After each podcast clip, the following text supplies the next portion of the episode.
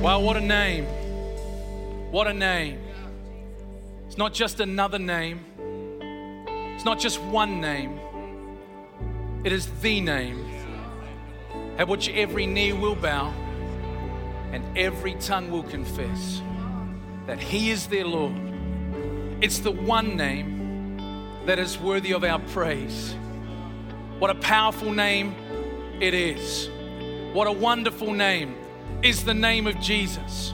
What a privilege it is to sing that name above every name, to sing and to declare and to worship the name that is over and above every other name.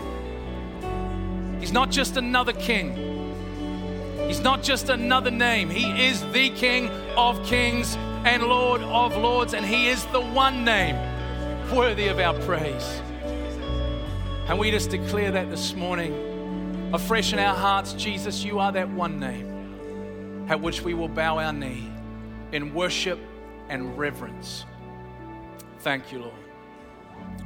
Thank you, Lord. In Jesus' name, amen. Amen. Well, good morning, church. So good to see you. And if you're in the room, you can have a seat. Great to have people in the room, isn't it? It's great to be in the room. It's also awesome to be able to welcome our online family as well who are joining us online. And we can't have everybody in the room at the moment, but we are believing for level one. I know I say this every time I'm up here, but I'm believing for level one. We'll see what happens tomorrow morning. You know, I was reflecting on our journey as a church, as I do regularly, but in the last sort of 12 to 18 months, we, we made a decision that we would stop just putting up podcasts of the messages and we would move to YouTube and put videos online. And it was a big call for us as we ummed and ahed for quite some time about the tech required to put up those and the investment required to buy cameras to do that. We did that, which was pretty cool. And I am now grateful that we took that first step and now we're actually able to hold online services together, which is a great blessing. I'm aware that online church is not everybody's cup of tea. It's not everybody's preference to be online. But you know, for many, it's a great blessing right now across the entire planet that we can still have church, just do it online. I know it's not necessarily your preference, but you know, we had a pastor in Mexico who wrote a comment on one of our Sunday mornings that he had taken the Prepare series and was interpreting them for his own family, and how much of a blessing that series has been to him and his family. I think that's Mexico. I think that's pretty cool. If they're watching this morning, God bless you. How awesome it is. We're not just going to continue to see the opportunities we have and let them go by. Because there are obstacles that come with opportunities. We're going to take every opportunity we can. And that's what I love about our leadership team and our staff and, and our volunteers and everybody that makes church happen is that we fight against our preferences all the time to push on and be a big blessing or as big of a blessing as we can to as many possible people as possible. And we're going to continue to do that. And that's what online's doing because it's reaching all the way to Mexico. That's pretty cool. Well, I want to ask you a question this morning. Where do you go for your comfort? Where do you go when you lack confidence? What do you do? Who do you go to when you're uncertain and you're looking to find comfort in your life? Right now, I would say we've been through a season, we're in the middle of a season that isn't always comfortable. Even the way we do church wasn't comfortable for many and still isn't. So, where do you go when you need comfort? Who do you turn to?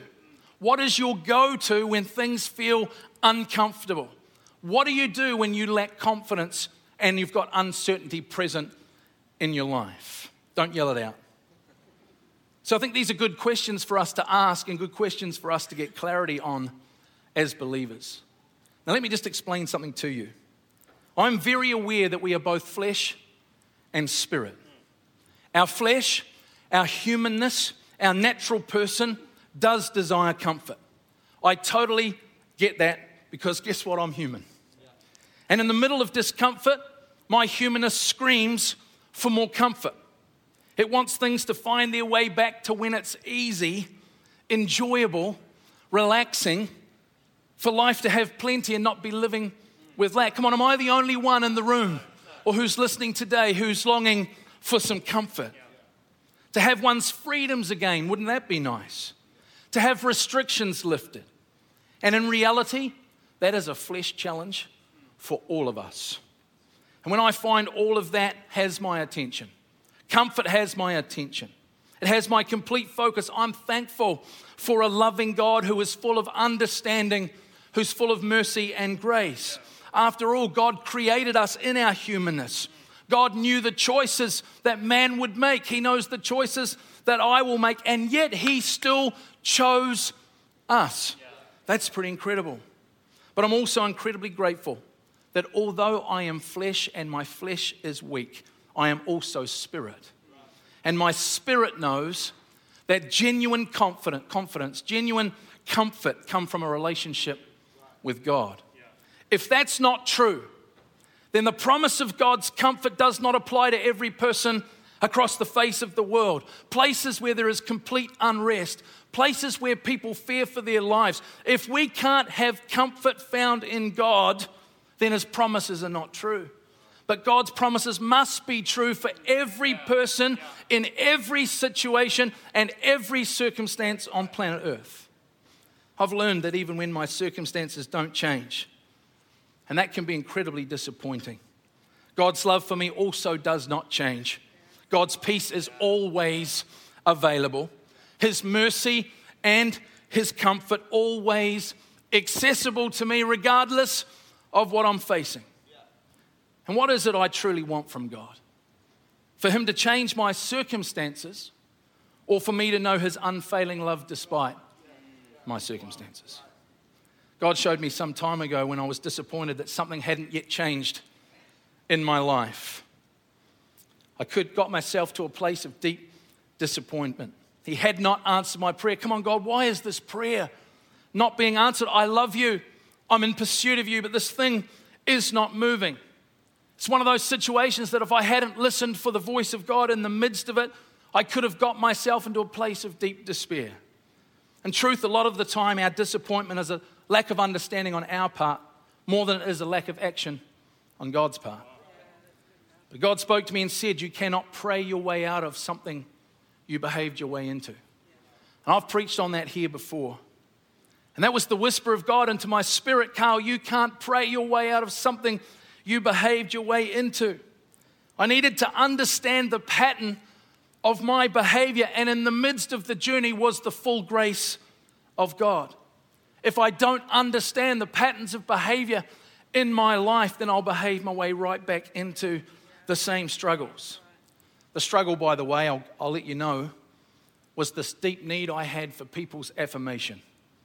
It, it was shaping my behaviors, it was determining the level of my joy, it was setting the temperature of my faith. In reality, it was my flesh life, my human weakness that was in the driver's seat of my life because my behaviors were looking for the pleasure of people rather than the pleasure of God. My faith, my confidence, my security, and my comfort needed to come primarily from my relationship with the Lord. As much as people's opinions matter, as much as people's encouragement's important, it's God's opinion that I needed. It's His love that needed to be the basis for my true confidence, and that's true for you this morning. The true basis for your confidence needs to come from a loving relationship with God the Father. Have I got any friends in the room? Good. I've taken you to a couple of Psalms the last few times I've spoken. And I want us to look at another Psalm this morning. The last two Psalms I looked at was Psalm 103, which was What is my reason that I always have for praise? Then it was followed by Psalm 121, God is my helper. And this morning I want us to take a look at Psalm 27. I want to look at this psalm in a few parts. See, the first three verses begin with David himself really applying the truth of his confidence in God's presence. Let's read Psalm 27, the first three verses. The Lord is my light and my salvation. So why should I be afraid? The Lord is my fortress, protecting me from danger. So why should I tremble? When evil people come to devour me, when my enemies and foes attack me, they will stumble and fall. Though a mighty army surrounds me, my heart will not be afraid. Even if I am attacked, I will remain confident. Regardless of what David was facing, regardless of what was threatening David's flesh, the threat of attack, armies and evil that are surrounding him. His total confidence is in the fact that God is with him. With confidence, David could say, The Lord is my fortress. He's protecting me from danger. So why then should I tremble? How about this declaration over his flesh? My heart will not be afraid.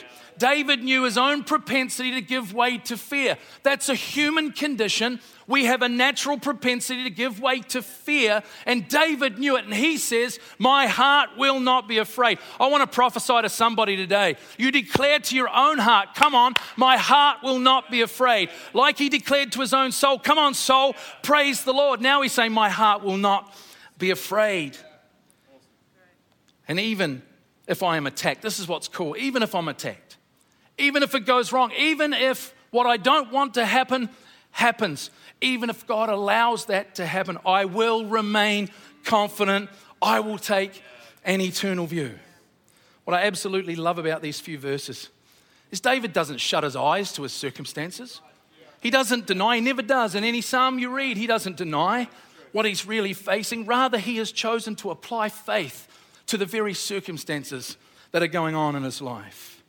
Now, this is to be the reality for all of us. All of us need that reality in our lives. Our flesh is aware of all that we're facing. Is your humanness aware of what's going on around you right now? My flesh knows the dangers of COVID 19. I understand the reality if the virus begins to spread in the community and what it might mean for those who catch it. We know that the globe is under pressure with divisions between nations and people and generations and that the enemy is at the heart of all of that. 1 Peter 5 8 says this Be alert. It's not on the screen because I wrote it in here this morning. Be alert and of sober mind. In other words, wake up. Your enemy, the devil, prowls around like a roaring lion to find somebody to devour. There is a war that wages in the earth right now for people's eternity and people's allegiance.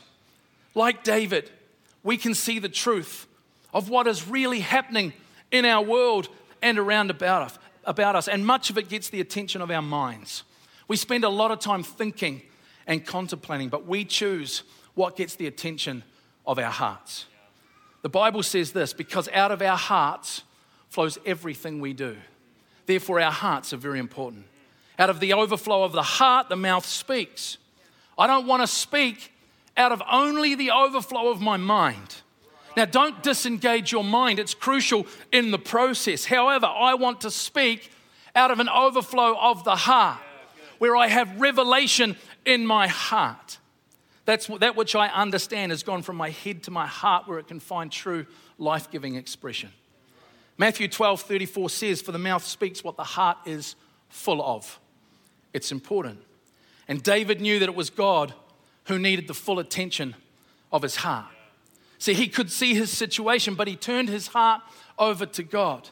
He understood loss in life, but he also understood that the Lord was everything he truly needed. Is that still true today? David knew that the Lord was all he needed. There was nothing else David needed. The Lord was enough, but is he still enough? Is the Lord truly all we need? Or is it the Lord plus something else? The Lord, but this as well? Or is the Lord still enough? He declared that God was the light, therefore, he did not need to fear the darkness. He declared that God is his fortress, his strength, therefore, he did not need to fear his own weakness. He declared God is his salvation, so ultimately, victory is assured. God is enough. Is the time that the sound that comes from our mouths is the assurance of what is truly in our hearts. That our praise and our declaration aligns with the truth of who God is and a confidence that despite our reality, God is with us. I feel like preaching today. I really do. It's been a long time since I got sweaty and excited, but this morning I feel like God is enough. God with us gives us the confidence we need despite our circumstances, despite what's going on. He moves on to verse 4 and 6. It says this this one thing I ask of the Lord, the thing I seek most is to live in the house of the Lord all the days of my life, delighting in the Lord's perfections and meditating in his temple, for he will conceal me there when troubles come.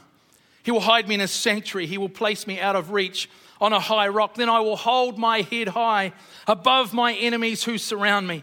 At his sanctuary, I will offer sacrifices with shouts of joy, singing and praising the Lord with music. David needed the music to be able to sing. What would be the one thing you'll be asking of God right now? now? I'm aware there are many things. In actual fact, there will be many things that you're asking of God. But what is the one big thing? What is the big thing that you're asking God for? What would be your one thing? This one thing I ask, one thing I seek of the Lord. For David, the one thing he asks is also the one thing he seeks to live in the house of the Lord all the days of his life, delighting in the Lord's perfections. The deep desire in David to remain in the presence of God, showing David's deep intensity for his search of God. The same guy who moments earlier is declaring the kind of faith he has in God, the why, and now he's searching for more of God. He, he knows God. He's got confidence in God. He's got faith despite his circumstance. That same guy continues now to search for God with all his heart. We know the Bible says David was a man after God's own heart. What did David do? He searched for God. Can I say, never stop searching? When it's good, keep searching. When it's hard, keep searching. David understands the power of being in God's presence. The temple for David was this visible expression of God's presence. He planned to meditate and seek God in his temple. The word seek seems, is simply put, inquire of God. This year, our theme has been put Christ at the center. Christ at the center of everything. And the outcome of that revelation was this idea that as followers of Christ, we would just dial up the temperature in our lives for prayer, worship, and the Word. To inquire more of the Lord, to meditate on all we have in Christ, to lift our desire and our motivation to pursue Him. We've talked about the many distractions that are present in our world. There are so many, and Christ needs to be the center of our life and our life's pursuit. There are so many things that want to take center stage. We need to live by the Spirit and allow it to rule over our flesh. David understood the power for that to happen of being in God's presence. And David's public confidence came from his private obedience, it came from his inquiring heart. This ability to stand firm in the face of opposition and an enemy that's coming after him was his confidence in God being with him. Simple message this morning God is with us. David took time to fellowship, commune with God. He took time to get direction from God. If there's ever a time in history for followers of Jesus to get direction from God, it's now. It's right now because this is the time we're alive. Let's get direction from Him. David knew that the most important part of his life was the part that only God could see. And that came from deep intimacy with God. When he was intimate with God, he gave God access to the depths of his heart. He came away from his times of worship. I love this. He came away from his times of worship feeling the rock of secure salvation under his feet and seeing above and beyond the enemy that was surrounding him to the victory that God had assured. That's why he vowed that to God that when he returned to Jerusalem, he would go to the temple and he would bring thank offerings with shouts of joy, singing, and praising with music. Church, that's what Sunday expression is. That's what it is for me, for us to gather today, wherever that is, online, here in the room. That is what it is for us. It's what today means as we gather, that through our revelation and knowledge of God's presence with us, despite everything that is happening around us, we have the secure knowledge of eternity and the ultimate victory that Jesus Christ had over sin and death. So we arrive here and let fly from the overflow of our hearts expressive shouts of joy and praise. That's why believers should be the most expressive people in the world because we give fly to what's in our heart. We know we're secure in Christ. He went to the cross, it's been paid. He said, It is finished. So we stand in the victory of Christ. We are assured of that. And therefore, when our hearts give expression to that revelation, it's got to fly out of our hearts. It just has to. I shared a few weeks ago the vision I had of people across both of our locations giving full expression of praise and worship to God. That the heart rules the head and giving voice to faith and gratitude for all that God has done in our lives. The one thing I ask, this one thing I seek, he says, that I may dwell in the house of the Lord forever. The rest of the psalm reads Hear me as I pray, O Lord. Be merciful and answer me. Watch this. My heart has heard you say, Come and talk with me. And my heart, notice the word heart, my heart responds, Lord, I am coming. Do not turn your back on. me. I'm the only one excited about that. Do not turn your back on me. Do not reject your servant in anger. You have always been my helper. Don't leave me now. Don't abandon me, O God of my salvation. Even if my father and mother abandon me, the Lord will hold me close. Teach me how to live, O Lord. Lead me along the right path, for my enemies are waiting for me. Do not let me fall into their hands, for they accuse me of things I've never done. With every breath, they threaten me with violence. Yet I am confident I will see the Lord's goodness while I am here in the land of the living. Wait patiently for the Lord. Be brave and courageous. Yes, wait patiently for the Lord. Man, there's so much in here. I wish I had time to go into all of it this morning, but I want to settle on those last two verses.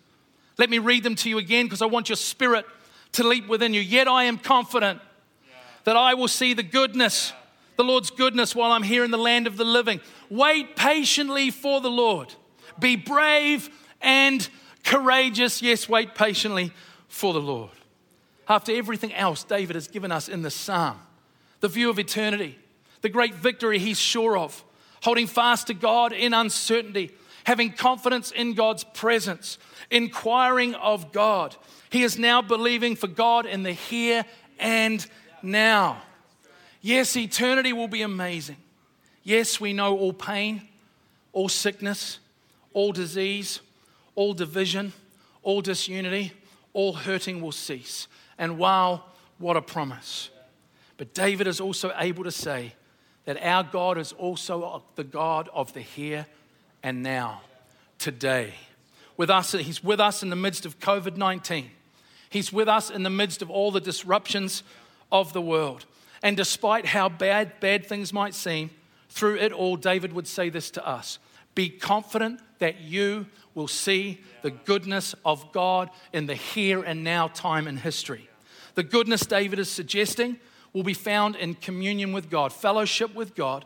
It will, it will mean God's protection, God's guidance, and ultimately victory. Wait patiently for the Lord. Your patient faith is the power which enables you to faithfully endure the tension between the present afflictions that you experience now and your future deliverance. As the worship team comes back, be brave and courageous. They're the same words that Moses gave to Joshua when Joshua was about to lead the people into the promised land. Moses had led the people through the wilderness for 40 years and experienced the presence of God. And now he hands the people over to Joshua, who's about to lead them into the promised land. And his words to Joshua are Be strong and courageous. If God's presence was with us in the wilderness for 40 years, God's presence will be with you here and now in the present, and He will be with you as you go into the promised land. Your strength and courage comes from what? Your comfort comes from what? From knowing God's presence is with you. When we look back in history, we see God involved in every time that there's ever been. God is involved in the present time we live in right now, and He will be with us through into eternity. So our confidence, our hope, our comfort comes, comfort comes in knowing that God is with us. It doesn't matter which government gets elected. It doesn't matter what referendums get passed, what laws come into being, like it matters. But the truth is that God will be with us through it all. Whether it's good or whether it's bad, God is with us, and that is the confidence we carry.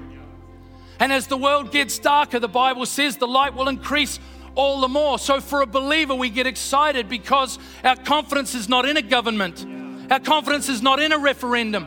Yes, we should have a voice. Yes, we should have a say. But our confidence is in God is with us in the midst of it all. And I don't know about you, but I'm more interested in people's salvation right now. That no matter how dark it gets, people would find hope in Christ. Because we have confidence that God is with us. So, whenever you can, as I'm finishing, wherever you are, pursue God, inquire of God, worship God, fill your heart with the truth of who God is. David's craving of his spirit was to be in the presence of God. And I've been praying God, let my spirit crave more than my flesh does. Because my spirit craves to be in the presence of God, but my flesh doesn't. And so we got to be praying, come on, spirit in me, wake up. Spirit in me, come alive. Spirit in me, praise the God, praise the Lord. Spirit in me craves spending time with God. That one thing he wanted, one thing that David wanted, the one thing he sought from God beyond all other things, beyond anything else, was that he could spend time in the house of the Lord all the days of his life. The truth is, that's also the one thing that your spirit also truly desires. Your spirit desires to be in the presence of God.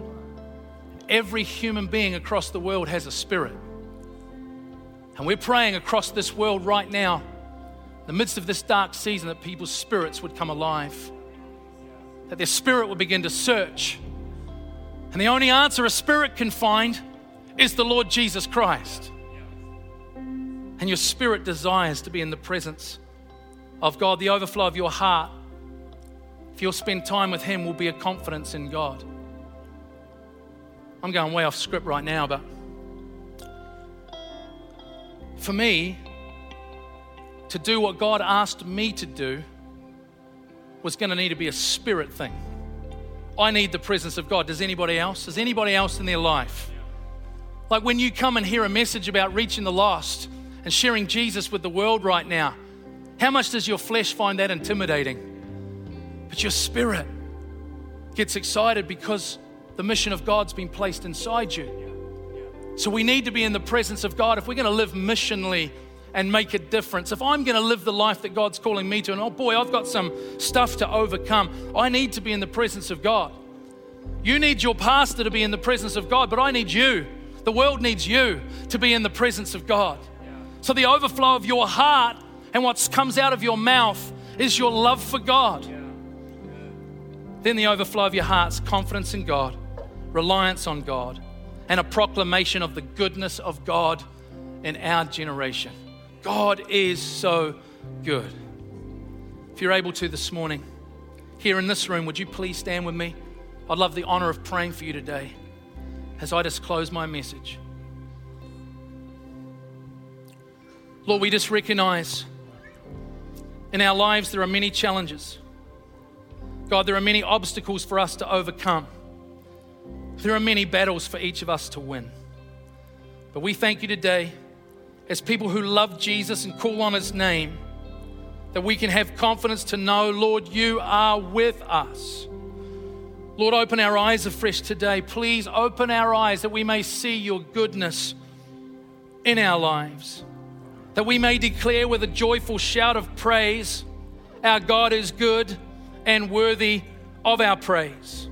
Lord, I pray we understand the power of that one thing that we too would seek to live in the house of the Lord all the days of our lives, to live in your presence, to inquire of you on all occasions, and to continually put our trust in you every day. In Jesus' name, amen.